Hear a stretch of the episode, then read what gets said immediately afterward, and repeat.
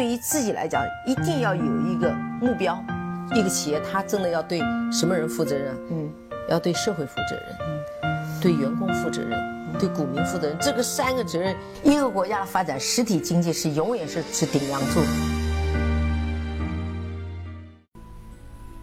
各位好啊，给你一个真实生动的格力电器，我们给的比你要的多。呃，自从我们这个节目开播以来呢，大家应该会发现，我们这个节目里面呢。嗯，关于投资的方法的，其实讲的不多，因为投资的方法其实都比较简单。关于呃格力的基本面的东西，我们讲的比较多。第二个呢，就是关于一些投资者心态的东西讲的比较多。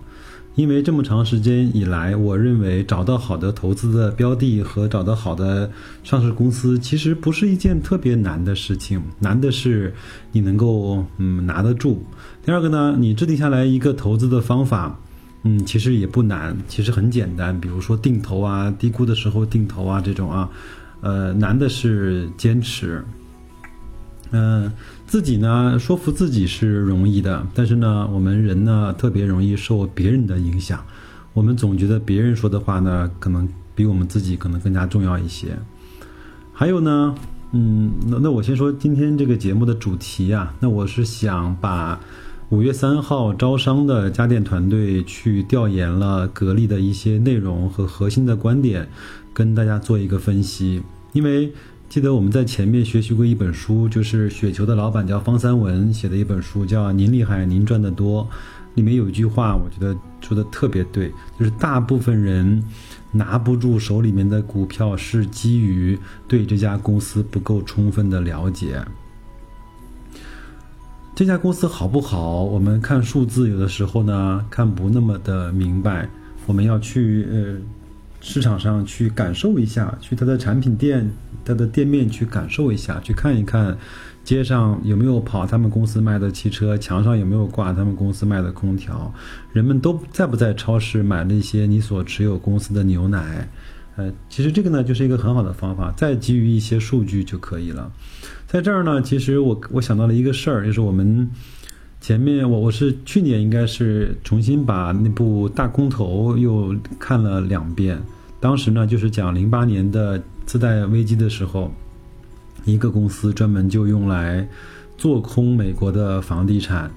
呃，当然他他摘取了很多的数据，但是他最有效的方法很有意思。那个作者呢，到了一家美国的夜总会，呃，他跟一个脱衣的舞娘呢去聊天，他发现就连。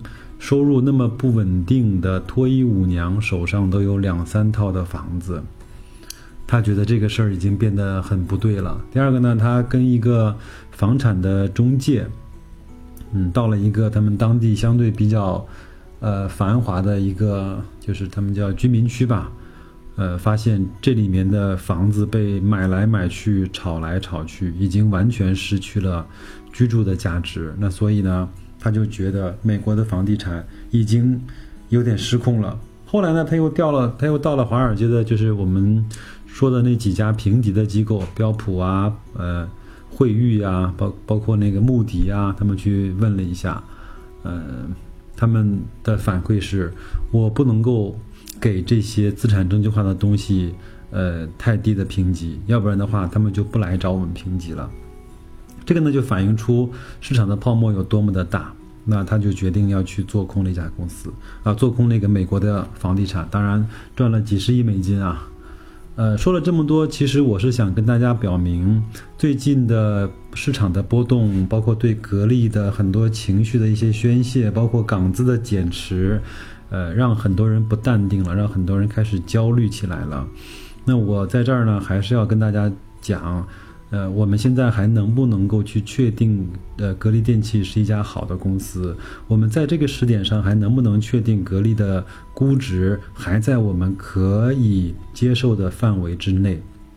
我记得我在前面的一些节目里面讲到，如果格力的呃市盈率到了三十多倍，或者说那个非常非常高的时候，那我也会考虑去卖出。但是在当下这个节点。我觉得没有到那个时候，我觉得更多的是情绪影响了呃价格，它的价值和估值并没有变化。好的，那我们言归正传啊，我们回到这篇招商家电给出的一篇我觉得非常好的一篇干货的调研。那我们先来看一看，它有几个核心的要点，我觉得这里面真的都是干货。我们我读的慢一点，呃，跟大家解读的稍微详细一些，那大家也仔细的去听，看看能不能解开你心中的谜团，打消你心中的焦虑和顾虑。第一点啊，公司二零一八年营收目标是两千亿。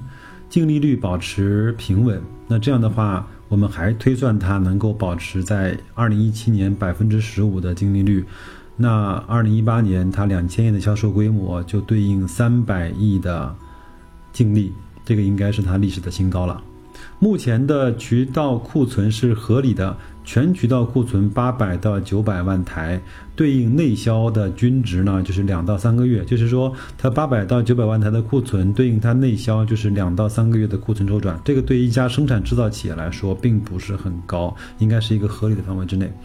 安装卡一到四月份呢，维持两位数以上的增长。安装卡呢，就是格力现在每一台空调上墙了之后，都会对应一张安装卡到总部去激活，那说明这家这台空调已经从销售到安装已经完成了整个的流程。嗯，他说一到四月份安装卡维持两位数以上的增长，就是百分之十以上。二零一七年的电商规模呢是呃一百亿，那这个我们在年报里面其实也没有看到很详细的数据，那我们就暂时以一百亿为为基准吧。二零一八年呢，电商的增长预期呃是翻倍的，那就是说二零一八年有可能在两百亿以上电商的规模，这个的增长还是非常快的。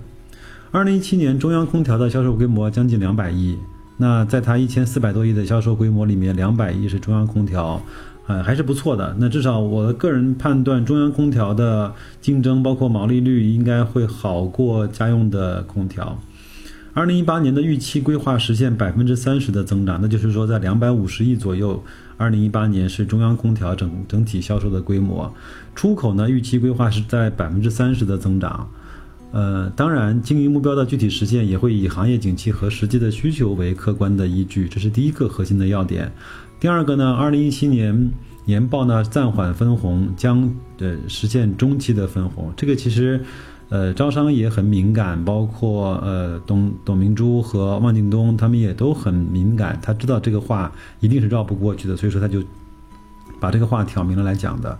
基于企业的可持续发展，后期业务的拓展呢，对于资金的需求有一定的不确定性，故公司呢决定暂缓分红。公司不会随意的挥霍资金，项目规划围绕主业，主要包括这下面是重点：第一个，重庆的基地建设；第二个呢是珠海的总部，呃，珠海总部的厂区搬迁和规划和改造；那洛阳轴承的混改。那南京工厂的投资和室外机的芯片设计，这个上面他专门提了一句，那芯片呢每年进口一亿多颗，那就和它的产量差不多是匹配的。那货值呢是五五亿美金。我记得有一次节目中，董明珠她曾经说过，格力在空调上百分之九十八的零部件是自主生产的，那百分之一到二是什么呢？我估计。呃，有一部分一大部分应该就是这个芯片。呃，那公司呢需要明确上述项目的资金需求和现金流的测算，充分考虑投资者的诉求，进行二零一八年的中期分红。分红的金额呢，届时依据公司的资金情况来确定。第三个呢，对于我们都很关心的芯片领域的投资呢，是聚焦集成电路的设计。目前，格力自身的芯片，特别是室外机的主控芯片还是进口的，这个和我们刚才讲的是一样的。那室内机的芯片，格力呢已经能够自主的设计，并且在国内的芯片厂家进行呃流片和封装，在国内呢能够形成闭环。公司目前集中力量。在做室外机的芯片的设计，格力的芯片呢需求量也很大，每年需要一亿多颗的芯片，进口金额约为五亿美金。公司也希望在这个领域能够培养出一些高精尖的技术人才和能力储备，嗯，这个呢我不是特别了解，如果懂的呃朋友呢能够告诉我们室内的芯片、室内机的芯片和室内室外机的芯片有什么不一样？另外，呃，如果你知道在室外机的芯片主要是由哪一家厂商给格力供应的，呃，也能够麻烦请告诉我们好吗？呃，第三、第四个问题呢是关于董事会的换届，嗯。董总连任与否呢？呃，公司都会做出合理的安排，这是投资者必须要去有信心的。二零一七年的年报不分红的决定是基于公司长远的发展和考虑。如果仅仅关注个人的利益，那么董事会，呃，一定会倾向于进行直接的大规模的分红。二零一七年的年报暂不分红的决定，说明董总和董事会的视角是立足于长远。对于格力未来三到五年的发展是充满了信心和期待的。董总没有优先考虑个人利益的个人利益和诉求，而是，呃，希望一往一一如既往的推动和成就格力的未来的发展。那我们下面呢，再去看一看他一些问题和回答的具体的呃情况。先来看一看他前面讲的投资的那些基地啊，那具体是什么基地啊？第一个呢是重庆的基地建设，公司呢在二零零一年在重庆的九龙坡区即当地的工业区建设了基地，当时呢还是一片荒地，现在已经成为了市中心，所以呢，呃这个地区呢和珠海的总部相似啊。已经不再适合做大规模的生产和制造了，因为像空调行业的物流啊，呃，都是大进大出的，所以格力选择呃异地搬迁，就是他要把呃重庆的基地要往城市的外围搬迁。可能很多朋友呢没有去过格力的珠海总部，因为我是去过两三次，呃，以前去的时候呢，确实那个地方是比较。呃，荒荒芜的也和城市呢有很大的距离。现在随着整个城市的外延的扩展呢，从室内到格力的总部非常近，因为它旁边也有很多商业的商业中心啊，包括也建起来了。嗯，所以那个是那个地方呢，它就不大适合再做这种生产和制造的这种基地了。那我们再来看一看珠海总部啊，呃，总部呢，呃，就是。因为那个地方有特别多的大大大货车在，就是运钢板啊、运成品啊出去，那所以呢，它的 PM 二点五啊监测点的数据反应是超标的。每天上千辆的大型的柴油车从总部进出，第一方面是形成了交通的拥堵，第二方面也是带来了排放的问题。那市委市政府呢，对格力重点支持，重新建立了一个现代化及高端研发制造和居住为一体的总部，就是。市委市政府是给给格力批了地皮了，那公司呢也在做相关的规划，下次股东会议呢就会把总部规划的方向展示给投资者。这个是一个非常大的工程，因为整个，呃，在格力的总部那边是一个非常大的一个呃区域，有各种各样的格力的配套的设施，包括他们的这种，呃康康乐园啊，就是员工的那些宿舍啊，还有它整个的这种研发。呃，包括那些单位都在那边，包括他和大金合资的那个厂也在他的对面。这些如果都搬迁的话，确实是一个大工程。第三个呢，洛阳轴承的混改，这个他就没有提一些细化的东西，我们就看新闻吧。第四个呢是南京工厂的投资，南京工厂应该指的是南京格力的投资，而不是董总在南京投资的银龙的新能源的产业基地，应该指的是格力的。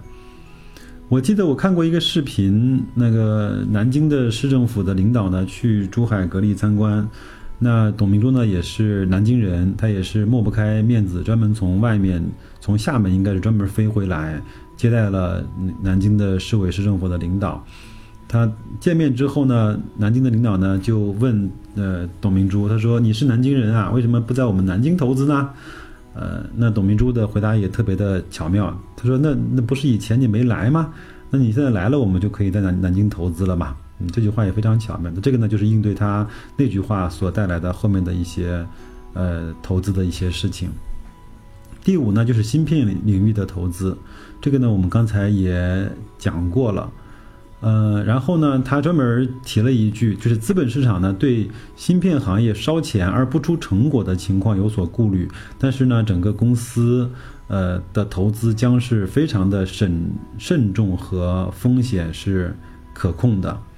他也讲呢，就是集成电路的设计呢，呃，在格力呢也积蓄了很多年，也是希望借这个契机啊，将其作为独立的一个业务模块分出来，也需要进行一些资本的投入。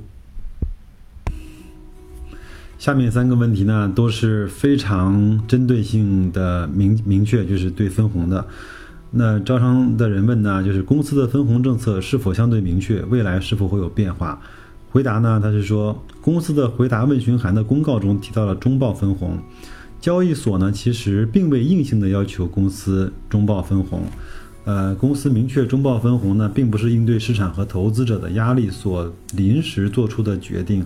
公司呢，在前期董事会已经有相关的认识和考虑。如果只是为了应对投资者的压力，可以在公告中添加再考虑，或者是增加现金流是否充足等相关条件。但是公司选择简单明了的宣布，呃，进行中期分红。预计明后年的分红政策应该不会有太大的改变。那就是说，还会在年度进行分红，包括分红的比例应该不会有大的出入，和前期类似。公司呢再次强调，也不会随便的挥霍资金，而是围绕主业和升级来进行投资。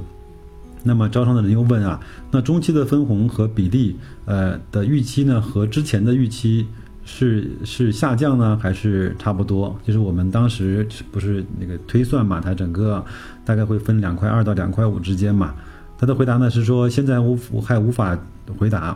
公司在董事会上也讨论过，二零一七年的年报是否可以以低比例分红，但是呢，是还是认为会有问题，因为依然无法和投资者的预期保持一致。所以呢，公司呃选择先呃先清理后续的项目和业务拓展所需要的资金呃需求，后续再来分红。从公司目前的安装卡和回款的情况来看，中报的，呃情况预计还是比较理想的，可供分配的利润会比去年更多。现在账上未分配的利润有五百多亿，那整个 Q 一的季报也取得了百分之三十九的利润增长，这样的比较好的成绩。呃，那记者呢又问，就是格力账上的现金那么多呀，甚至可以凭空再造出一个格力的空调业务，究竟是怎样的规模的项目可以影响到公司的分红政策呢？嗯，他就是说，你账上放着钱，呃，都用不完，将近一千亿，你现在整体的业务呢，也不过就一千亿的等整个的那个产值。那为什么你不可以来分红呢？嗯，回答的是说，格力呢现金多，但是呢负债也很多，上下游的占款比例也比较高。但这句话我我觉得它就是一个呃说辞了啊。那下面的一个模块呢，就是呃招商家电的同事呢，就是在嗯追问整个营收的一些情况。他的问题是关于空调主业，董总提出营收两千亿的目标，客观的依据和背景是什么？公司的库存水平最高的警戒线是怎样设定的？刚才我们也都说了嘛，还有八百到九百万的库存。那回答呢是说，今年的信心来自于年初整体的回款情况。格力在二零一七年的预收款。呃，比前几年上了一个新的台阶。从二零一二年到二零一六年，公司空调的总量虽然有增加和波动，但是终端的零售量波动并不大。二零一七年终端零售量和回款都上了一个新的台阶。综合起来看，公司对今年的还是有非常多的信心的。那前几年公司对经销商的压得比较紧，所以存在一定的杠杆。而现在来看，渠道的杠杆率并不高，还存在空间。今年一到四月份，终端的安装卡保持两位数以上的增速，情况还是不错的。目前全渠道的库存水平大致在九百万台以内，十分的良性。节能环保呢，呃的要求对格力来说是一个利好。目前空调的行业。呃，冷冻油短缺，欧洲较为严格的执行了碳排放的标准。公司在产品的节能环保方面的准备是比较充分的，冷冻油和碳排放的指标相对比较充裕，那能够满足全年的需求。这或许呢是格力相对同行，呃的优势所在。呃，这个冷冻油呢，我前面也第一次听说这样的一个名词，有空我我去查一下是什么一个意思。碳排放我知道，因为它整个里面用的那个空气的冷媒呢，是越来越需要有更低的碳排放的一些标准。当然呢，公司也始终密切关注行业景气和终端需求的变化。呃，像二零一四年那样的这种冲销售额目标导致了库存严重的高企的这种情况呢，不会再次的发生。呃，那又问中央空调经营情况二和二零一八年的增速目标是多少呢？呃，回答的是说，二零一七年实现销售规模将近两百亿，这个指的是中央空调。那其中中央的，其中家用中央空调占比百分之七十。二零一八年的规划预期有百分之三十的增长，对应两千亿的全局销售目标。呃，问题，呃，琳达压缩机一一七年的出货大概是多少？外供的比例大概为多少？呃，回答是一七年琳达压缩机的出货量是三千多万套，外供的大概占百分之二十，那呃大概呢是五百多万套。呃，问题，呃，公司现在对二零一八年的产品的量价关系是如何的预期？回答的情况是，他就问会不会涨价嘛？那产品的价格呢？目前不会有大幅的调整。价格因素标包含两个方面，第一个呢是整个呃二零一七 Q 四呢原型号产品的提价百分之三到五，此外呢还有新品的结构升级。产品价格很大程度上是由市场的供需关系以及原材料的波动决定的，供求关系是主导。公司的定价机制还是比较慎重和保持稳定的。我们也看得到，就是整个在呃格力所有的成本里面，年报里面显示，原材料是占它百分之八十四的占比，那人力资源只占它百分之五的占比。那所以说，这个是一个典型的工业制造企业在原材料上面是大头的这样的一个表现。那他还说，董总的市场感觉是十分敏锐的，有些情况下，价格的波动呢，并不能够带来市场需求。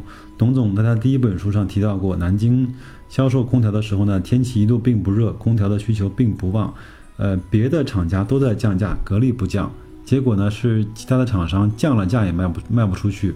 过了一个月，酷暑来了之后呢，没有降价的格力反而卖得更好了，因为其让利空间更大了。其他厂家涨价也不合时宜了，这就体现了董总对市场的理解。确实是我我我个人一一直不大，呃赞同或者一直不大欣赏那些用低价来去冲击市场的这样的品牌。我觉得应该好货应该有好价格，嗯，一分价钱一分货。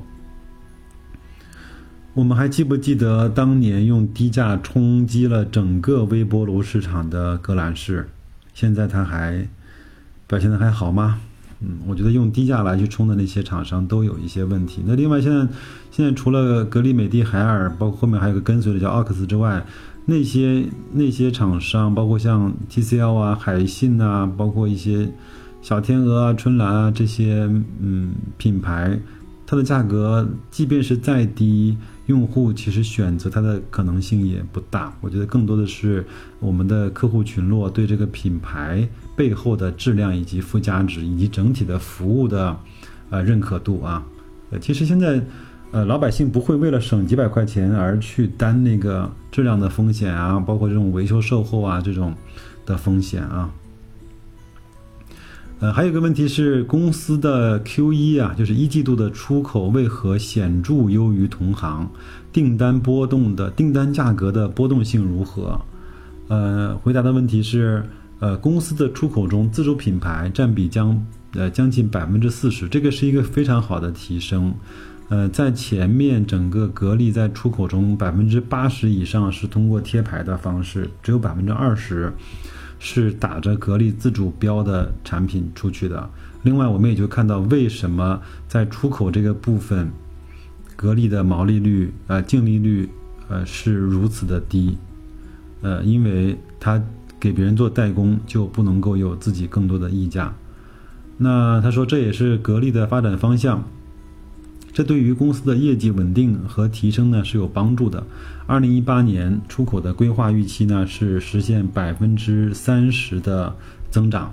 他还说，格力呢很少通过激进的价格措施，来去竞争出口市场，订单和原材料的，呃，订单与原材料和汇率挂钩，出口的价格一旦谈定，调整的空间就非常小。所以说，像这样的工业企业，它都要去做一些套期保值的方式来去，来去应对原材料跟货币的呃这种这种涨和跌啊。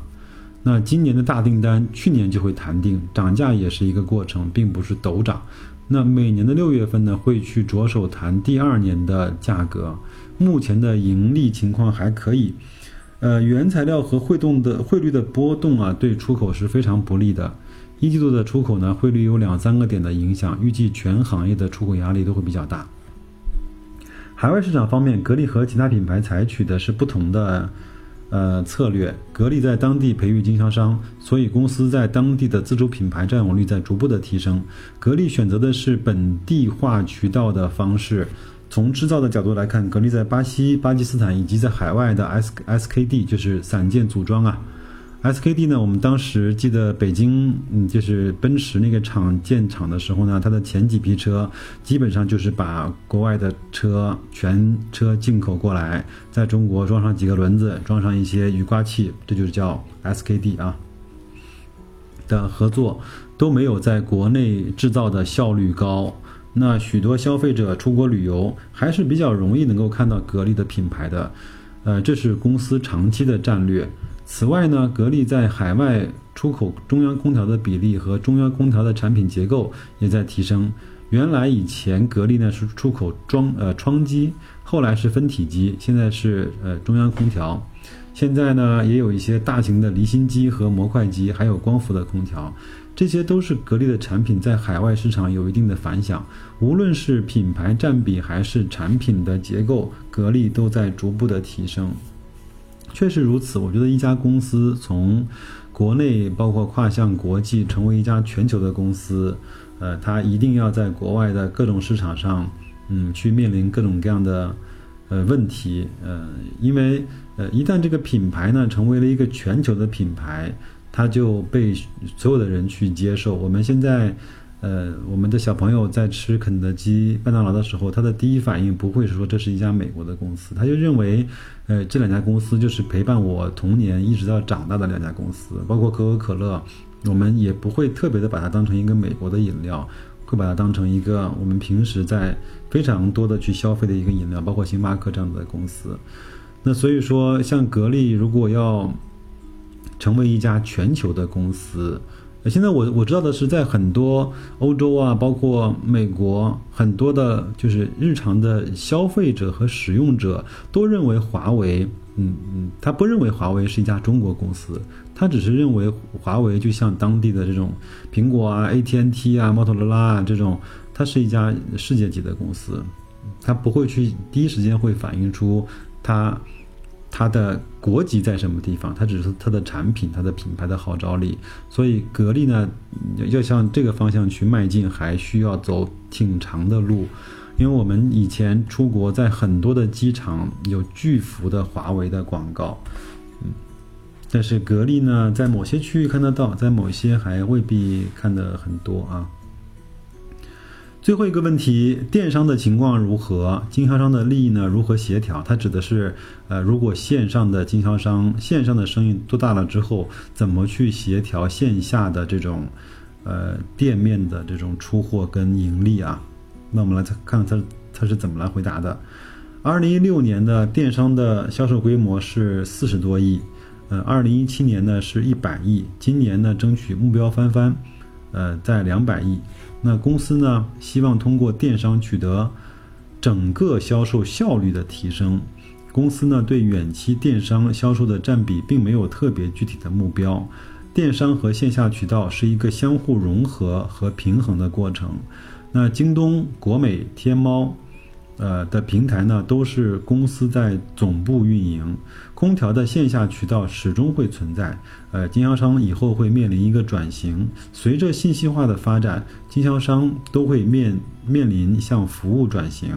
那去年的出厂价基本没涨，但终端价是涨的，所以呢，渠道的利润率其实是提高的。格力对渠道的掌控能力是很强的。呃，过往的若干年，渠道都没有太大的动荡。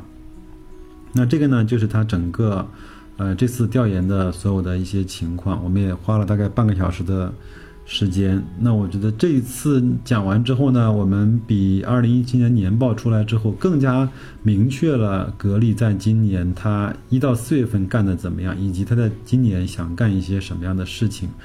我觉得挺好，这样的呃，这样的回答，包括提问，包括我们的一些分析和感受，呃，我们依然会嗯判断格力是一家靠谱的公司，它的主营业务依然是在空调上，而且依然挺赚钱。它现在所花的心思，呃，不是去跨很多的界，而是去在它主营业务的周边来去提升效率，来去扩大规模，来去用更好的方式。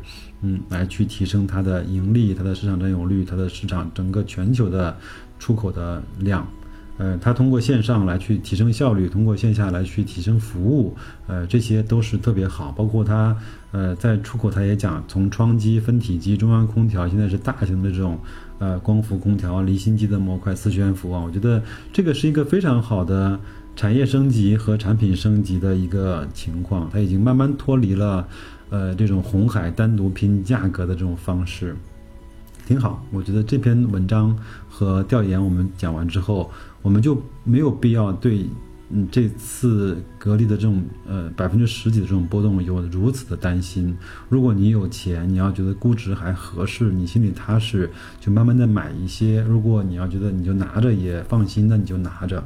呃，当然我也不我也不反对你，如果觉得你已经。看不到格力的未来和希望了，你觉得它已经天花板，它这个公司已经开始在走走坏了趋势，呃，你也可以把它卖掉，但是你要确保你能够嗯找到从各个方面来看要比格力更好的标的，好吗？那就这样，再见各位。